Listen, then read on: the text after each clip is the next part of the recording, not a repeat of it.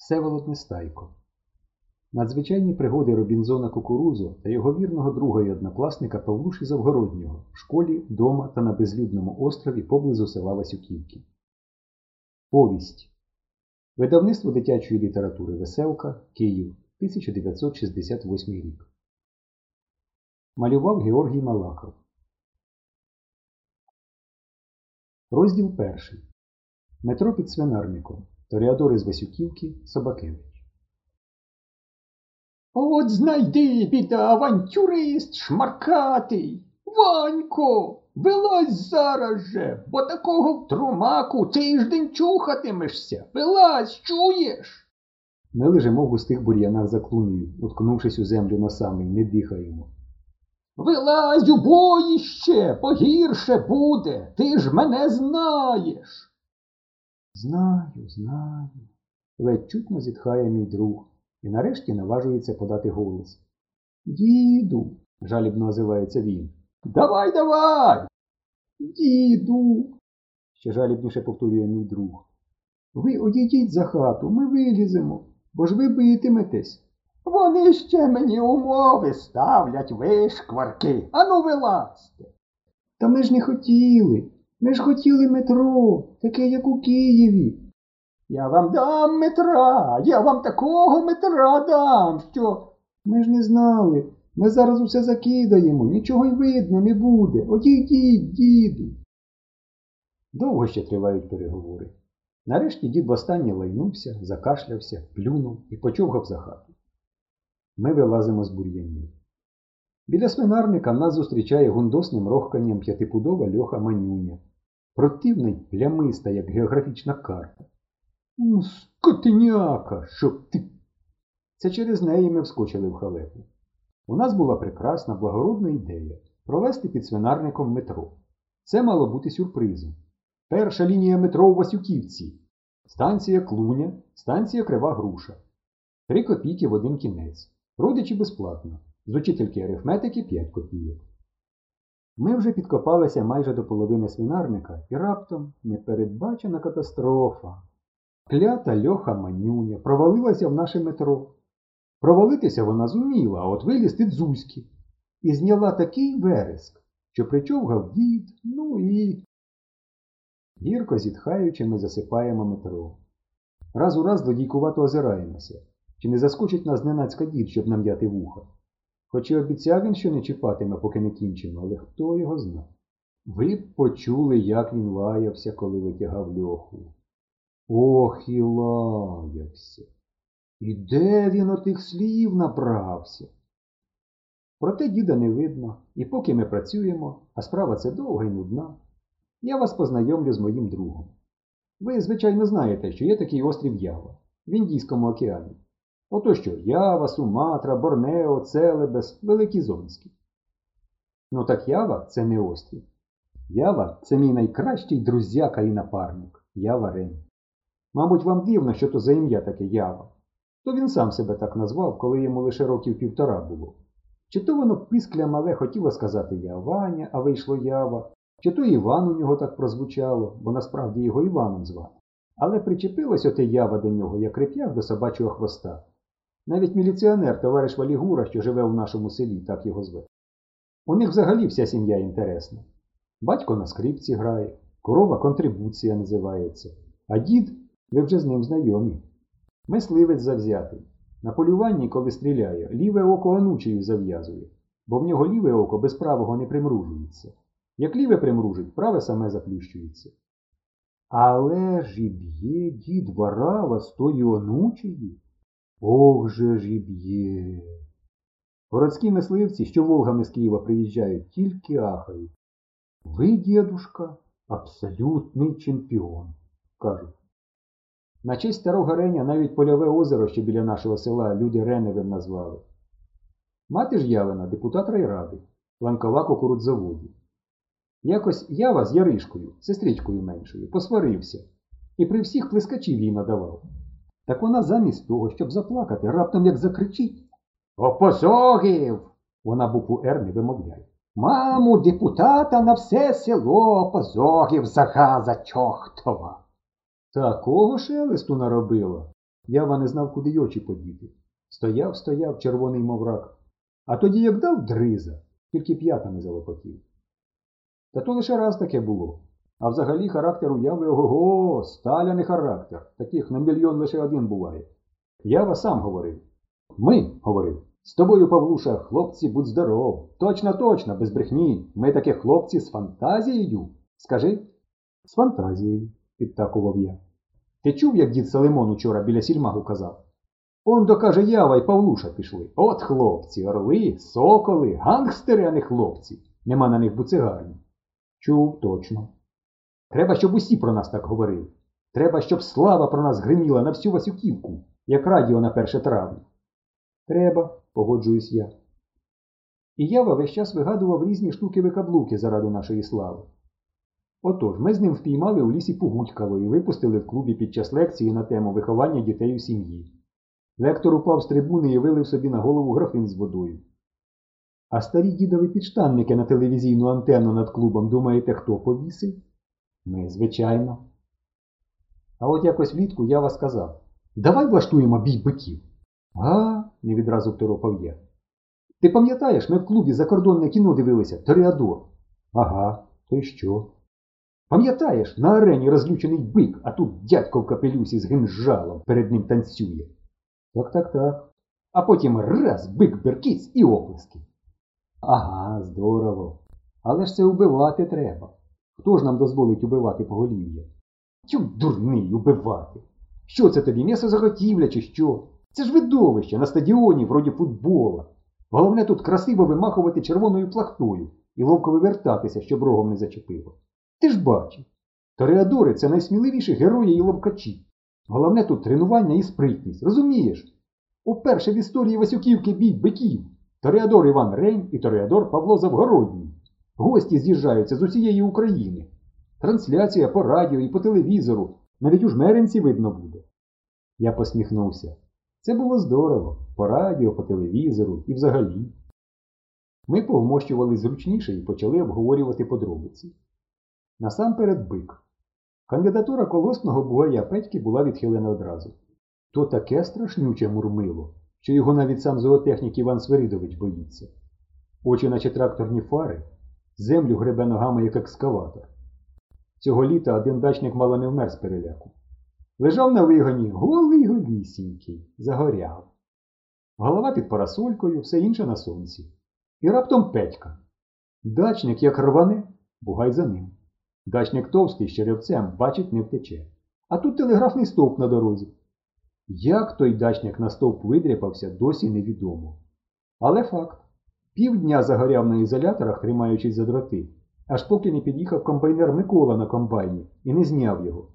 Дачник штани надів і одразу на станцію, додому їхав. Ні, хай з Бугаєм Петькою вороги наші б'ються. Другою кандидатурою був Цап Жора. Це я його кандидатуру висунув, щоб помститися. Дуже мені противний був Цап Жора, бо з'їв мою сорочку, коли я у Колобані купався. Але Ява мене не підтримав. Ні, сказав він, Жора дуже балакучий. Весь час ми кекече, ми й оплесків не почуємо. І йдеться про бій биків, а не цапів. Треба, щоб було щось бичаче, коров'яче щось, велике і крутороге. Коров'яче? Кажу. Слухай, то може взяти просто корову. Бо крім Петьки, справжніх биків у нас чортма, а корів стільки хочеш. І взагалі ніде не сказано, що обов'язково має бути бик. Ява задумався. Хто зна, може й так. Тоді кажу, кращої кандидатури, ніж ваша контрибуція, і не придумаєш. А чому контрибуція? Чому не ваша манька? Бо в нашої маньки теля і один ріг зламаний. Ти хочеш, щоб з нас сміялися? Тореадори з однорогою коровою. Карикатура. Такого ще ніколи в світі не було. Можна, звичайно, й контрибуцію, але вона трохи психічна. Що значить психічна? Кажи краще, що ти просто мами боїшся. Я боюсь? От зараз дам тобі в вухо, і ти побачиш, як я боюсь. Ану, забери свої слова назад. Я забираю, але ти все одно боїшся. Боюсь? Боїшся. Боюсь? Боїшся. Я схопився рукою за вухо і в свою чергу затопив Яві кулаком у живіт. Ми покотилися по траві, викотилися на дорогу. Все, що було на дорозі поганого, ми качаючись попідбирали на свої штани і сорочки. Перший отямився я. Стривай, кажу, годі. А то замість бою биків у нас вийшов бій дураків. Це ж ти винен. Ну гаразд, Спробуємо контрибуцію. Завтра поженемо пасти і спробуємо. А то твоя манька і справді для телевізора не підходить. Ще люди подумають, що то не корова, а собака. Мені вже остогидло битися, і я вдав, ніби не зрозумів, як тяжко він образив нашу маньку. Ми почистили один одного і пішли додому. Наступного ранку ми зустрілися на шляху, що вів до вигону. Я гнав маньку, Ява контрибуцію. Корови плентались, легковажно метляючи хвостами, і не підозрювали, який це історичний день. У Яви на голові був прислатий дамський капелюшок, який лишився нам у спадщину від однієї дачниці, що відпочивала в нас позаторік. Капелюшок був на Яву завеликий і насувався на очі. Щоб хоч що-небудь бачити і не впасти, Ява мусив весь час сіпати головою, поправляючи його. Здавалося, ніби він комусь кланяється. У мене під пахвою був килимок. То був знаменитий килимок. Я його пам'ятаю стільки, скільки взагалі щось пам'ятаю. Він висів над моїм ліжком. Килимок був червоний, і на ньому вишито троє кумедних цуценят, що сиділи в купочці, прихилившись одне до одного головами. То були Цюця, Гава і Рева, про які мені мати колись розповідала різні баналюки, аж поки я не засинав. Останні 2 роки, позаяк я вже виріс, килимок лежав у скрині, і тепер від Цюці, Гави і Реви дуже тхнуло нафталіном. Килимок і капелюшок – то був наш тореадорський реманент. По дорозі ми ще вирізали з ліщини 2 прекрасні шпаги. Ми були в повній бойовій готовності. Ми йшли і співали арію Хозе з опери Бізе «Кармен», яку багато разів чули по радіо. Тореадор сміє бой, тореадор, тореадор. Ми співали і не знали, що нас жде. Небо було синє-синє, справжнє іспанське небо. Погода саме підходяща для бою биків.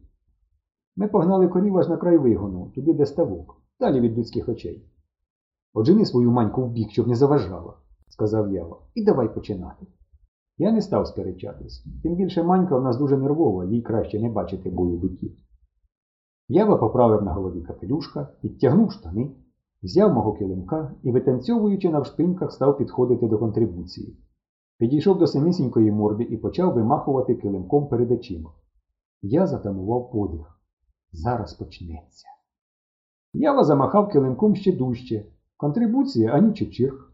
Спокійнісінько щипає собі траву. Ява мазнув її килимком по ніздрях. Контрибуція тільки одвернула морду. Ява роздратовано вирискнув і щосили хльоснув її килимком. Контрибуція, ліниво переступаючи ногами, повернулася до Яви хвостом. Ява знову забіг наперед і почав витанцьовувати. Через півгодини він сказав: «Вона до мене просто звикла, вона мене любить і тому не хоче. Ану давай ти». Через годину, захекавшись, я сказав: «Якась дровиняка, а не корова. Шкода, що в маньки нема рога, я б тоді показав, що таке справжня тореадорська корова». Ява знову змінив мене. Він раз у раз міняв тактику. То підходив до корови потихеньку і несподівано бив килимком. То підскакував з розгону, то набігав збоку. Контрибуція не приймала бою. Чуби у нас змухли. Килимок нервово сіпався в руках. Здавалось, що Цюця, Гава і Рева от-от загавкають. А контрибуція, хоч би що, не звертала на нас ані якісінької уваги. Один раз, коли Ява схопив контрибуцію за вухо, вона з докором глянула на нього своїми сумними очима і сказала: у перекладі з коров'ячої це, мабуть, означало: «Ідіть, хлопці, отсюдала, не займайте мене». Але ми вчасно не зрозуміли попередження. Хекаючи, ми стрибали навколо неї, викликаючи на двобій. Яві було соромно переді мною за свою контрибуцію, це я бачив. Нарешті розлючений Ява крикнув: ану вдар її, Павлушо, добряче! Що, боїшся? Ну тоді я сам!» Він розмахнувся і дзибнув контрибуцію ногою по губі. І раптом я побачив Яву десь високо у небі. І звідтам, з неба, почув його відчайдушне верескливе «Вай!». Він почав бігти, по-моєму, ще в небі, бо коли ноги його торкнулися землі, він уже щодуху мчав до ставка. Я рванув за ним. То був наш єдиний порятунок. Ми з розгону влетіли в ставок, здіймаючи цілі гейзери води і грязюки. Спинилися десь аж на середині. Те, куди ми влетіли, чесно кажучи, ставком можна було назвати лише умовно. Колись, дійсно, тут був величенький ставок копанка. Але він давно пересох, замулився і перетворився на звичайнісіньку калабаню. У найглибшому місті нам було по шиї.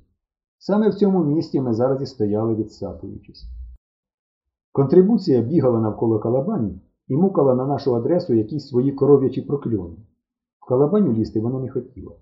Вона була бредлива, охайна корова. Ми це знали. Ми стояли і мовчали. Дно Колобані було грузьке, замулене. Ми по самісінький пуп стояли в бридкій слизькій багнюці. Тільки від пупа до шиї була вода, брудна, каламутна і смердюча. Справнісінькі помиї. Довго ми тоді стояли з Явою в отих помиях. Півгодини не менше, аж поки контрибуція не заспокоїлась і не відійшла. Вона ще була дуже гуманна і благородна корова, ця контрибуція, бо вона підкинула Тореадора Яву не рогами, а просто мордою. А коли ми нарешті вилізли з Колобані, нещасні й брудні, як поросята, не ми, а сама грязь, вона й словом не згадала нам нашого до неї ставлення. Ми залишилися з нею друзями. Ява після того не тільки ніколи її більше не вдарив, а завжди частував цукерками, які давала йому мати. І тепер, коли ми скрушно зітхаючи засипаємо наше невдале метро, контрибуція виглядає з корівника і співчутливо дивиться на нас. І нам навіть здається, що на очах у неї сльози. Дорога контрибуція, яке в тебе велике і ніжне серце. Ти єдино розумієш і жалієш нас. Спасибі тобі, корову. Ще не скінчили он ці болотники! Так несподівано гримнув ззаду дід Варава, що ми аж поприсідали. Ми втратили пильність і не тютьки, що у нас за спинами робиться. Попались таки. Спереду стіна свинарника, з боків густі бур'яни, ззаду дід Варава. Тікати нікуди. Так і заклякли ми, присівши, мов курчата перед чулікою. «Не бойсь, не трону!» Ці слова виструнчили нас, розігнули нам ноги. І ніби велосипедним насосом хтось качнув, то ми зітхнули. І тремтячі вуста наші самі собою розтяглися в противну, підлесливу усмішку. Але дід на усмішку нашу не відповів. Не любив дід таких усмішок. Суворий був дід Варав. Обличчя в нього сіре й плямисте, як торішнє листя.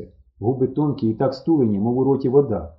Очі без вій, круглі й нерухомі, як у півні. Через оті очі здавалося, ніби дід навіки чимось здивований. Та це тільки здавалося. Мабуть, не було вже в світі нічого, що могло б здивувати діда Вараву. 83-й йому пішов. «Кінчайте, шминдрики, ідіть учити уроки! Екзамен на носі!»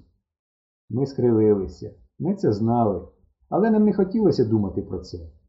І хто вигадав оті екзамени, та ще навесні, коли повітря пахне футболом і цурками-палками, коли пташки голосують, як баби на базарі, і коли так сонячно і тепло, що ми з Явою вже тричі купалися. Як добре було ще торік в 4 класі. Ніяких тобі екзаменів. Краще було б і не переходити в 5.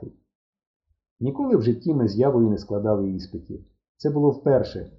І хоч ми костричимось і кажемо наплювати, але кожному з нас при згадці про екзамени тенькає в животі. Краще 20 метро засипать, чим один екзамен. «Все, діду, здається, так і було, правда ж?» несміливо питає Ява, притоптуючи ногами свіжу землю. Дід криво дивиться на нашу роботу. Видно, що він не дуже задоволений. Але каже: «Ідіть, ідіть уже! Але знайте, ще раз щось таке. Вуха пообриваю і свиням викину!» Тулячи спинами до самих бур'янів, ми боком проходимо повз діда. І як тільки минаємо його, щодуху біжимо. І якраз вчасно. Ще миті ж коробка дідова рука з розмаху приліпилася б до наших штанів. Я живу по сусідству з Явою, і за якусь хвилину ми вже відсапуємося в нашому садку. Ми сидимо у картоплі під вишнею. Сидимо і журимось, що така прикра невдача спіткала нас з отим метром. Але довго журитися ми не вміємо. «Слухай», – раптом каже Ява, – «а давай зробимо підводного човна». «Давай», – не задумуючись, кажу я. І тільки тоді питаю: «А з чого?» «Із старої плоскодонки, отої, що біля верби, напівзатоплено». «А як?» «Воду вичерпати, дірки позатикати, просмолити, верх забити дошками, отут перескоп, отут люк, на дно баласт». «А двигун?» «На веслах буде. Нам же не треба, щоб дуже швидкохідний, аби підводний». «А дихать?» «Через перископ. А на поверхню як випливати? Баласт викинемо і випливемо. А як водою заллє затопить? Ти що, плавати не вмієш? От іще. Як? Дулю з маком з тобою зробиш. Сам ти дуля з маком, який розумний». «Та ну тебе», – сказав Ява вже примирливо. А я й зовсім не відповів нічого. Сьогодні сваритися не хотілося. Ми проходили повз старий набокуватий колодязь із журавлем, з якого давно вже й воду не брали, так замулився. Я перехилився і голосно крикнув у задушливу пропахлу цвіллю і болотом темряву: «Го!» Я люблю гокати в колодязь. Таке го виходить, аж у ухах лящить. Такого го ніде не почуєш, як у колодязі. Красота, не го. От і зараз. Го, го, го, го. Тільки виляски пішли, наче аж до центра землі. І раптом у ці виляски впливося жалібне тонке скімління. Я нашорошив вуха. «Яво!» – кажу, «там хтось є». «Бреши! Ану гокни й послухай!» Ява перехилився й гокнув. Ми прислухалися. І виразно почули з глибини плаксиве щеняче скімління. Ми перезирнулись. «Якась свиня викинула туди цуцика», – сказав Ява. «Точно», – сказав я. «Так що?» – сказав Ява. «Треба витягти», – сказав я. Хоч міг цього й не говорити, бо він таким тоном спитав, що то вже була й відповідь. «Значить так», – сказав Ява. «Я сідаю у цеберку й опускаюся, а ти мене держиш». «За що? Хіба я тебе так вдержу?» «Ти справді слабак, не вдержиш». «То значить я спускаюся, а ти мене держатимеш, як ти такий могучий». «Ні, спускатимусь я перший сказав. І в тебе була ангіна тиждень тому, тобі не можна в колодязь, і взагалі в тебе носоглотка. Ми, знаєш що, вірьовку прив'яжемо до того бруса переваги, і ти тягтимеш, дуже зручно». «А де взять вірьовку?» «А он до припиначка, так на ній же коза. Разом з козою прив'яжемо чи що?» «Коза так погуляє, ніде не дінеться». «Ну що ж, давай». Радісно проспівала одв'язана коза і негайно побігла в шкоду. Та нам ніколи було її виховувати. Я васів у цеберку, я взявся за припиначку, прив'язану до бруса переваги на короткому плечі журавля. «Попускай, попускай потроху», – скомандував Ява. Операція почалася. Спуск пройшов нормально. Мені було зовсім неважко попускати припиначку. І через якихось півхвилини почулося глухе, як з бочки явине: «Стоп! Хорош!» Я кинувся до зрубу. «Альо! Кринецинавт Яво! Як себе почуваєте?» «Отлично! Пульс нормальний, невагомості нема! Тиск 300 атмосфер! Прийняв на борт потерпілого товариша Собакевича!» «Ой-ой-ой, що ж ти відпустив? Тут же грязько засмоктує! Тягни швидше!» Я ойкнув і кинувся назад до припиначки. Чепився обома руками і почав тягти. Ого-го! Ох! Ех! Ух! Ну й важко! Тягну, аж присідаю. Всіма силами своїми, всією вагою тіла свого тягну за припиначку вниз. І раптом відчуваю, що ноги мої одриваються від землі. Ой, лишечко! Це ж я зараз підіймуся і висітиму над землею, як жаба на гачку. Тільки ногами дригатиму. Переважують мене Ява з цуциком. «Ой-ой-ой! Яво!» – кричу я у відчаї. «Яво, хапайся за цямрини! Помагай, бо я в небо злітаю!» Зрозумів, видно, Ява ситуацію, послухав мене, бо п'яти мої знову торкнулися землі. А тут ще я ногою загачився за корінь, що якраз біля мене з землі випружинився. Закриктав я з усіх сил. От-от жили, як струни з дзенькотом полопаються. Із колодязя, мов бульба з носа, повільно з'явилася Явина голова. Перший на землю ступив товариш Собакевич, кудлате капловухе руде цуценя, а тоді вже Ява. Я одразу побачив, що цуценя не з нашого кутка. У себе ми всіх собак до одного знали. Від здоровенницького діда Салимонового кунделя Гривка до позавчора народжених сліпих іще цуценят баби Меланчиної Жучки. «От хотів би я знати, хто його туди вкинув!» – сердито проскрипів Ява. «Ноги повисмикував!» «Якийсь фашист хотів позбутися», – сказав я.